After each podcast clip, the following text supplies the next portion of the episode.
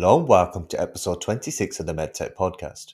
You join me, your host, Karandeep Singh Badwal, and on this episode we have Ty Hagler, founder and principal of Trig, an award-winning design firm founded in 2008, working with companies on all phases of product development to help create commercially viable products. Ty for many years had a passion for art, design, and engineering, hence leading to the formation of Trig in 2008.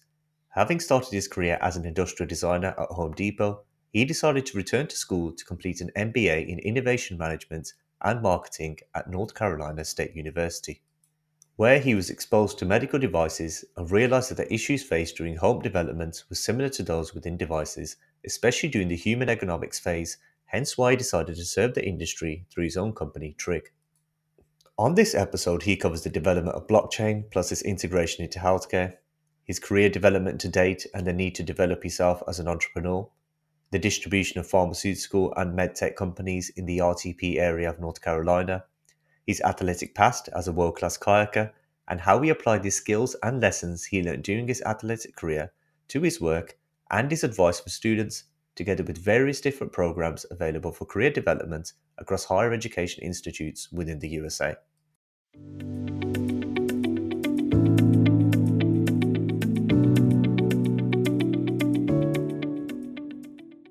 Welcome to the show, Ty. How are you today? I'm great, Karandeep. Good to good to see you again. Yeah, good to see you again. So, going from concept to design is often a difficult process. How do you aim to solve that issue at Trig? So, uh, oftentimes when we work with what we call a medical innovator or somebody who has a concept, oftentimes we're asking them to back up from the idea they've gotten attached to. It could be a certain um, solution from a, you know, a, a, device to then back up and ask them to try to document what are the unmet needs that they're solving for. And oftentimes backing that up, the, the solution might be on a narrow um, aspect of a given procedure. And so we typically back them all the way up to a full journey map of you know, listing out each of the stakeholders that are impacted by the device, what's the total context for that. And then we oftentimes wind up finding greater opportunities for innovation beyond kind of the first solution, but rather what's the what's the experience, what's the overall environment in which the device lives. So it's contextually relevant, and so it has a better chance of um, getting picked up because we understand the kind of the complete context in which the, the device might be used. So uh, we uh, a lot of how we do that is through structured workshops. Um, but oftentimes we're also consulting with individual uh, medical innovators and um, kind of helping them to navigate that as they get to a level of maturity where it's time to you know kind of uh, get get more structured medical device processes in place so on the topic of workshop obviously I've met you at the 10x medical device conference yeah. and that's where i got to speak but in terms of these workshops where are you currently doing this is this in and around north carolina or is this something you're looking to take international at some point so currently, well, we've done, uh, we've participated in other workshops uh, historically. So one of which is the Coulter Foundation, Wallace H. Coulter Foundation. Um, for years was running a Coulter College, which was a basically a, a, weekend sprint where teams of biomedical engineering students would come in and um, uh, basically over the course of the um, workshop start with an, an, unmet need they identified for, from their summer research then by the end, they had gone through all of the concept development, regulatory reimbursement, business model, and we're basically pitching a concept. So, you know, we've done workshops like that or participated in workshops like that, but then the workshop we're facilitating uh, right now is in partnership with UNC Health and UNC Fast Tracks. And so we're in our, currently in our second season. And so the objective is to take uh, clinicians, medical innovators through a, a, process where we start off with an unmet need that they've identified. And by the end, then they are I'm really presenting back like a, a, a series of solutions, a well articulated unmet need, and then also really like a, a, plan for what they think their next steps would be to then go out and validate the unmet needs they've identified and the solutions, and then to you know then um, have a have a, a, view into funding possibilities for their ideas going forward. Uh, so, uh, you know, we are initially working with UNC Health on this, but um, we're really seeing the possibility to open this up uh, more broadly to other academic institutions, um, where they also have, uh, I guess, people who are interested in becoming a medical innovator, and then, of course, being able to open that up, uh, you know, more broadly beyond that if there's if there's interest in application. So. When it comes to design, what are the questions that you often wish companies would ask themselves to be able to make them more easy to work with? Oh wow. Um, what are the questions you wish them to wish companies would ask themselves? You know, I think the the and I think this was part of the um, the talk that I had at uh, the 10x Medical Device Conference is that um, oftentimes the domain in which you find yourselves, um, you, you might wind up misapplying the tools that you're going to use. Um, and so, if, for example, I guess the question might be, what domain am I in, and are the tools that I'm using appropriate for that? So, for example, a lot of um, you know medical device processes you know, are um, you know, very highly structured and almost determinate of you've got you know, certain pathways that are well defined as far as which pathway am I going to pick to go down. And you know, oftentimes those are not appropriate times to use design thinking because design thinking is much more about kind of backing up in the big picture and asking, are we even using the right process in the first place? And are we even solving for the right problem? So you're asking a, a bigger and deeper why. And so those same tools that you might use early on in the process are different than what you'd have in a later stage process where you are focused on you know kind of um, incremental improvement quality control versus kind of the big disruptive innovation where we tend to play um, i think so asking are the tools we're using the appropriate for the level of ambition we have with our innovation program is kind of the big question i like to ask and um, kind of have a discussion around so, what stage should companies really be approaching you? So, understand it might be at the starter phase when the idea is there, but generally, at what point should some company decide to bring you on? What do they need to have in place before that process begins?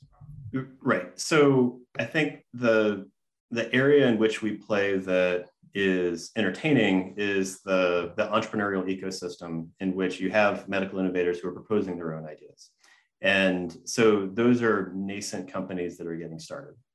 Uh, but then also with uh, corporate teams where they're trying to drive an innovation process, um, oftentimes will be brought in to help facilitate uh, you know, ideation sessions based on research into unmet needs, and then also to help run what's basically an innovation road mapping process where you have specific indications you're looking to innovate within and then helping to do more of a portfolio planning process with, you know, here's the array of unmet needs we're looking at. Let's run ideation sessions to help push those through um, to then have seeds of opportunities to then start validating. So those are kind of, both of them are ecosystem plays, one of which is intrapreneurial within an organization, and the other one is entrepreneurial within basically a, you know, a, a, a community of uh, like-minded innovators.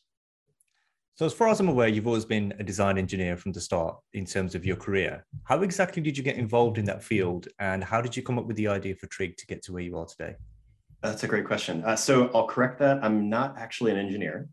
Uh, so I'm an industrial designer, uh, so easily confused. But um, uh, so I was at, uh, let's see, I did my undergraduate degree at uh, the Georgia Institute of Technology, uh, graduating in 2003.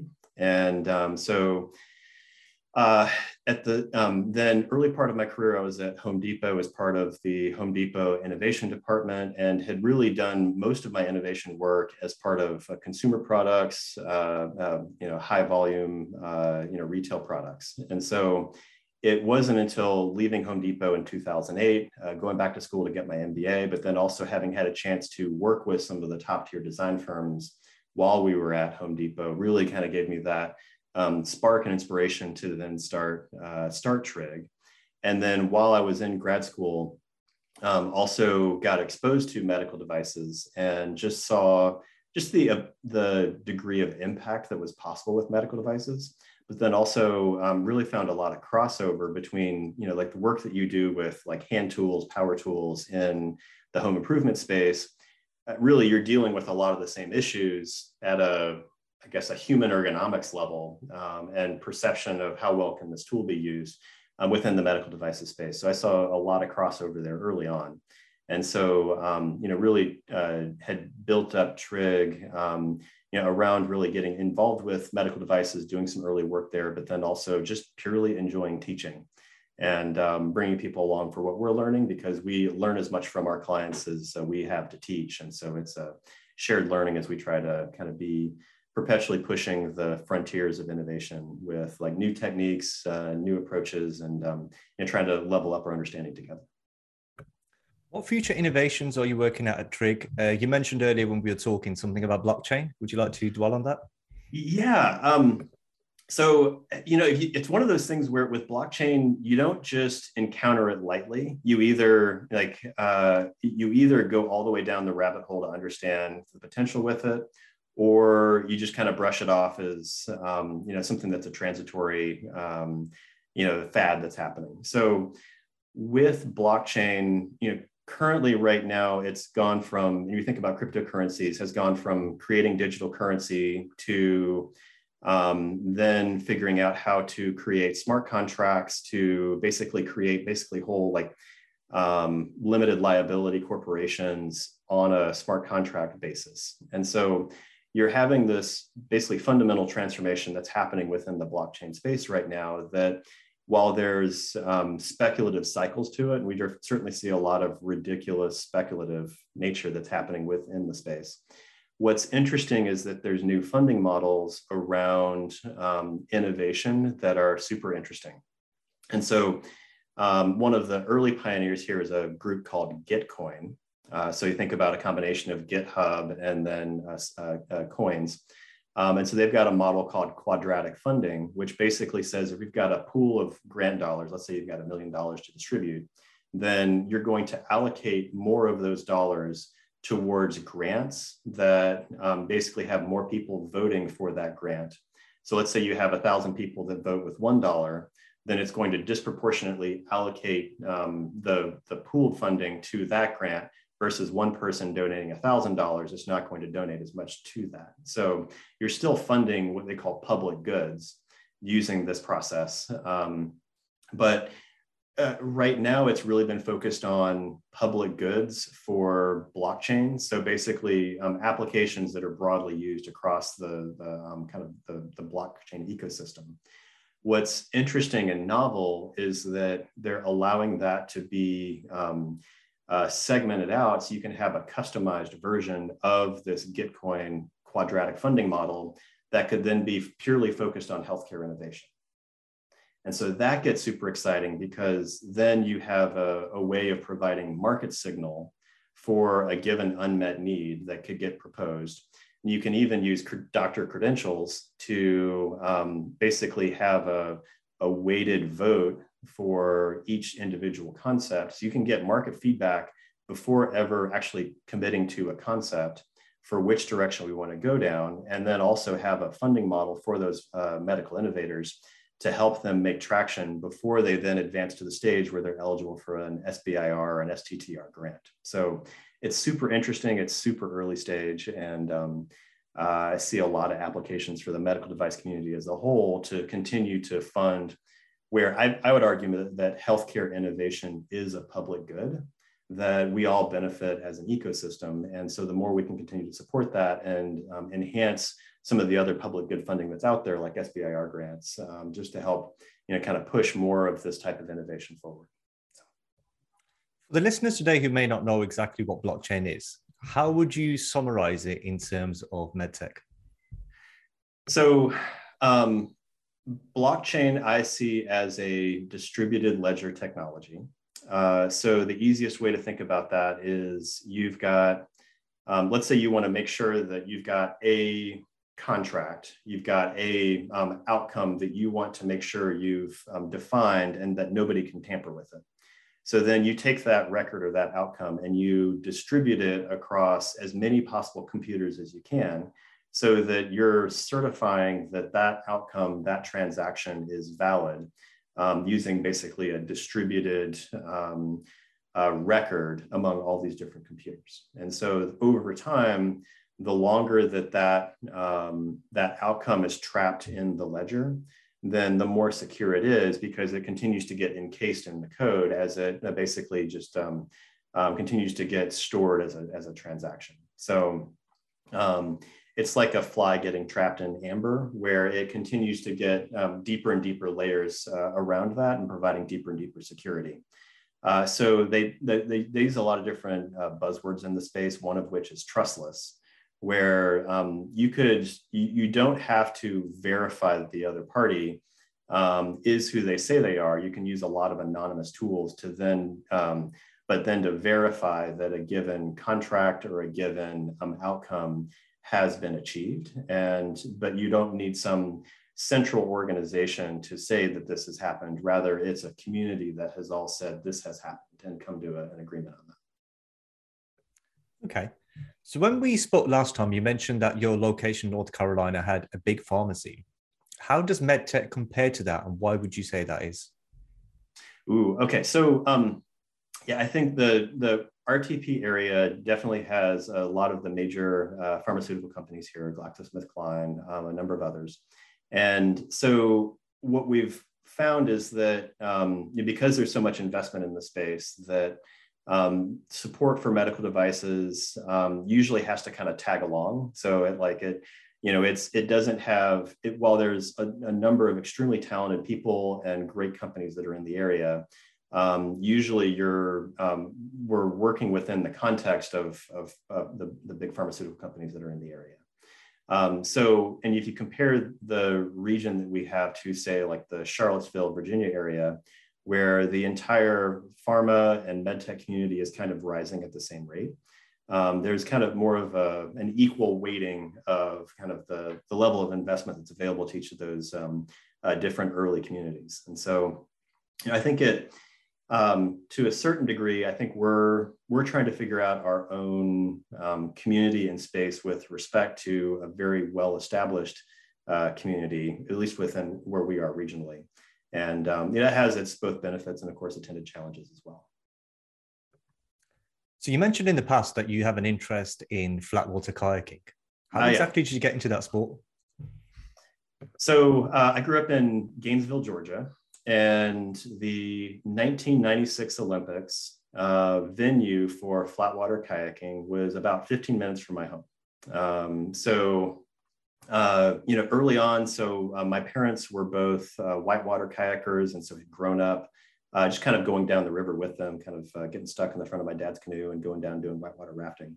And so, my as the Olympic venue was coming to town, um, they wanted to leave a legacy for basically the Olympic venue. And so we wound up being a part of forming a kayak club around the Olympic venue. And so along the way, we wound up having uh, Olympic level coaches. I wound up being a volunteer for the 96 Olympics where I got to hold the athletes' boats at the start of the race. So we were out on the lake and kind of participating in the Olympics and had about as good of a seat to the start of every race as you could hope for. Uh, so really, that was the spark where we got in, got interested in flatwater kayaking, which um, flatwater kayaking is similar to rowing. We use a similar uh, course on a, a, lake, and there'd be a, a, buoys, and there's a start and a finish to it, and a timing tower, and all of that. And uh, so the boats are very tippy. So they're carbon fiber boats that, um, uh, you know, it takes a couple months just to learn how to balance them.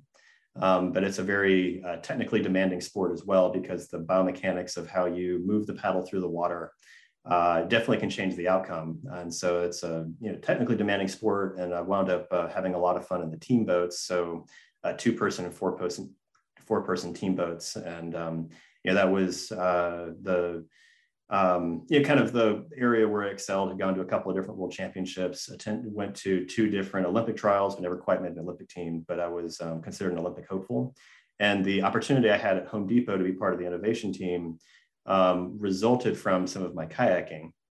Uh, so I had uh, done well enough in the 2003 World Championships. I think we came in uh, 14th overall in one of the events. And so to qualify for Home Depot's Olympic sponsorship program, you had to be top 15 in the world. So um, that got my foot in the door to get my career kicked off, which uh, I would not have planned it. You couldn't have possibly planned for that kind of thing to happen, but there was some serendipity there that, um, that wound up working out. And um, so it was a, a, real privilege to get to compete at that level on the international stage, traveled all over the place, uh, Australia, Italy, Croatia, um, and uh, it was just a lot of fun to get to be able to do that before uh, finally retiring in 2006 to kind of more fully focus on, uh, I guess, professional career. So. During your sporting career and your travels, what were your biggest life lessons that you learned during those times? Uh, you know, a lot of it was uh, certainly resilience um, because, you know, in in everyday challenges with sport, um, you you mean you have setbacks, right? Like so, you you have a certain plan for how a race is going to go, and you face challenges with headwinds or chop, or you know you have a bad start, and so being able to recover from, uh, I guess, just you know obstacles that happen for you is um, you know kind of that mental toughness to respond to adversity is a major part of that. Um, also learned a lot about team building uh, through the course of um, you know, my athletic career, and as far as you know being able to um, you know uh, form uh, form teams as we went in the different team boats, and then to organize around a given strategy. And um, know, so there was one example for the the 2003 uh, team trials. Um, so uh, we had two different uh, teams of uh, four-person boats, and I had qualified as the the eighth fastest individual athlete, and then they took the top eight and then put us in two different uh, team boats. So, with the time trials, there was the uh, one through four formed one boat, and then five through eight formed the second boat, and they had us race against each other. Uh, so one of the strategies that I had is that the other boat was used to working individually. And so I uh, pulled my team together quickly and, and we focused on coordinating for the start of the race to make sure that we nailed the start. And so what wound up happening is that we wound up having a psychological advantage because our boat launched out in front of, you'd think, the favorite. And because we're able to jump out in front of the other boat, the other boat really lost cadence. They weren't hitting the paddle, hitting the water at the same time. And even though they were at an individual level faster than our boat, the sum of a coordinated team wound up beating the, the top one through four boat. And so that was a kind of a wild upset. It kind of showed the value of teamwork and, um, you know, was a, a, cool story from those days. So um, anyway, lots of life lessons from that time period um, and certainly getting to travel the world. And like we would, um, we would call billet, which you'd stay in the, you know, the home of a family that was also a, a kayaker. So you build these like lifelong friendships with um, other people in the community, and you get to kind of see like, you know, different regions of the world, and um, you know, kind of benefit from others' hospitality. And of course, we'd host others from around the world too. So it was uh, just a, a, a, special time to like get to get to do that and um, kind of gain a a more uh, you, you, gain membership into a global athletic community as a result of kind of doing that sport so. For the listeners today who are perhaps still students or maybe at the start of their careers and are looking to get into design engineering what advice would you have for them? So there's a lot of great schools that are out there um, and i've so you know i went to the georgia tech school of industrial design um, so North Carolina State University's industrial design program also is an excellent program, um, just kind of across the, uh, of course, Virginia Tech, there's also some great students coming out of there, Rhode Island School of Industrial Design, um, Art Center in Pasadena, California. There's a number of great programs that are out there in terms of um, uh, being able to learn the trade of industrial design. And so I think the industrial design skill set being as broad as it can be for application because industrial design you can with an industrial design education you can go through and design like automobiles and do automotive design shoe design. So the array of topics you can get into is very broad. But then as far as like specialized program within, programs within medical devices i'm seeing some interesting crossover between industrial design programs and biomedical engineering programs because the biomedical engineer biomedical engineering curriculum winds up having an equal equal span of breadth where you're having to learn uh, anatomy you're having to learn um, you know like all the uh, engineering medical technologies um, kind of uh, clinical understanding empathy like there's a, a wide array of skill sets needed to be a good biomedical engineer as well as an industrial design. So those two disciplines i see have a lot in common. And i particularly appreciate those uh, biomedical engineering programs uh, like the master's program at uh, University of Virginia that go to great lengths to bring in outside industrial design support to further the education of biomedical engineers. So I think anywhere where you can find that crossover between, I think, design from an industrial design and biomedical engineering, that's really where I think a lot of the, I think the more innovative programs wind up wind up living. So, um, and then of course, you know, further reaching out to professionals in the space, and um, you know, of course, uh, like doing some networking and asking questions is a, a, great way to further your education. um, and kind of build those build those connections to help further your career. So, as you mentioned earlier, you do travel, you do a lot of workshops, you do a lot of teaching and mentoring. What tricks or advice would you have for people who are perhaps looking to do something similar? You know, how do you go about engaging with these kinds of processes? Uh, so setting up and like running a workshop is something that uh, let's see um, it's like preparing a thanksgiving meal that um, it's basically the the actual workshop itself is um, the success of which is determined by the preparation you do beforehand. You can't just show up and run a you know a workshop without having done any preparation. And so the quality of the work that you've done to really define the scope of the workshop. And so um, you know, we talk about these in terms of uh, unmet needs. Um, so the creative workshop um, where you're tapping into creative energies and you know really every every human has an, a latent creative genius that as if you were a, when you were five years old you would have tested as a creative genius and over time you might have lost your confidence in your ability to be a creative genius so over the course of a workshop um, we work to unlock people's creative geniuses, but then it's the work that you've done to define the unmet need is really where um, you define where that creative energy goes. So an analogy might be, um, uh, you know, pouring yourself a cup of tea. That the unmet needs really is the teapot, and it's the um, the cup that you've defined, basically the emptiness into which you're going to pour the cup of pour the hot water and brew some tea. Um, if you, um, because if you haven't de- defined that cup of that cup itself, then the hot water or the creative energy is going to splash all over the table and go everywhere. So if you are planning on setting up a workshop, it really is that preparation, going through and doing that research, defining the scope and um, what are the core problems you're trying to solve that really establishes the success of a workshop. And then from there, um, you know, really it's a matter of uh, documenting and then validating kind of the results of that, making sure you get patents on um, you know kind of the outcomes of uh, of those workshops, and um, you know making sure you've got a, a successful uh, roadmap coming out of uh, these different workshops you run. So yeah. So we talked about kayaking, a sport that you've yeah. retired from, but what do you get up to outside of work? Uh, so we have a pretty busy family life. So we've got three young kids, and they certainly keep us moving. So, you know, I think we we wind up having our hobbies be our kids' hobbies to a certain degree, where um, you know the you know my kids haven't gotten excited about kayaking, but lately they've gotten into competitive diving. So we're usually you know trotting our kids through to different dive meets and um, practices and whatnot.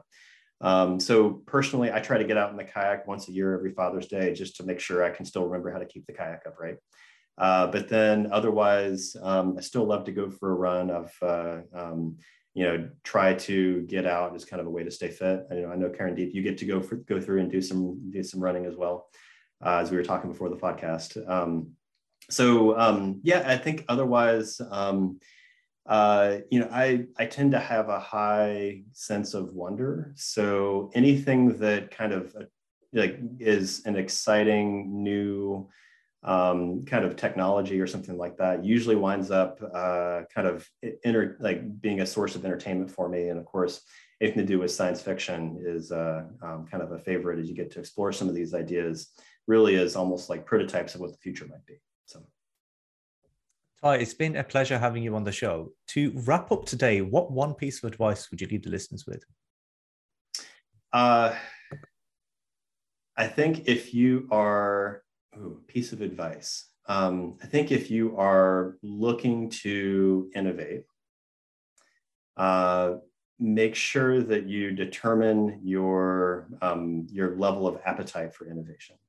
That uh, as you're, if you're only planning to do incremental innovation, that you can do more incremental processes. If you're looking to do something disruptive, then you need to open up and do different processes and that's where tools like design thinking can can really come to play so um, you know spend some time thinking about what your level of appetite is and level level of ambition for innovation and pick the right tools Ty, it's been a pleasure having you on the show, and I hope we get to meet soon again, uh, whether that be at a conference, workshop, or just outside of work. Absolutely. Thank you so much for having me on, Karen It's been a pleasure.